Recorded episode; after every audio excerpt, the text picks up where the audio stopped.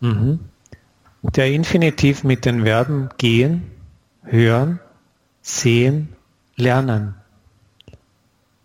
Normalerweise verwenden wir den Infinitiv mit zu nach den meisten Verben. Zum Beispiel, ich beginne zu arbeiten.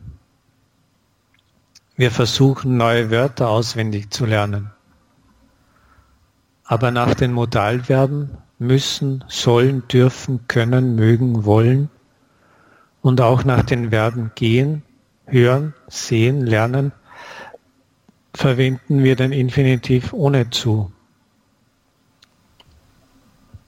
Ich muss neue deutsche Wörter lernen. Er kann gut schwimmen. Monika geht mit ihrem Freund in ein Restaurant essen. Sie sieht die Leute tanzen.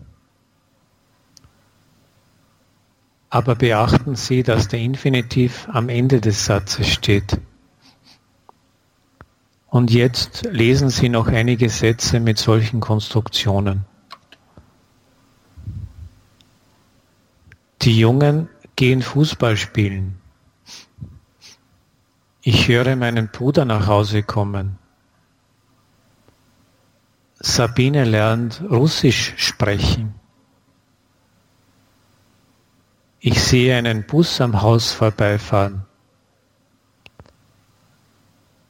Im Deutschunterricht müssen die Kinder schreiben lernen.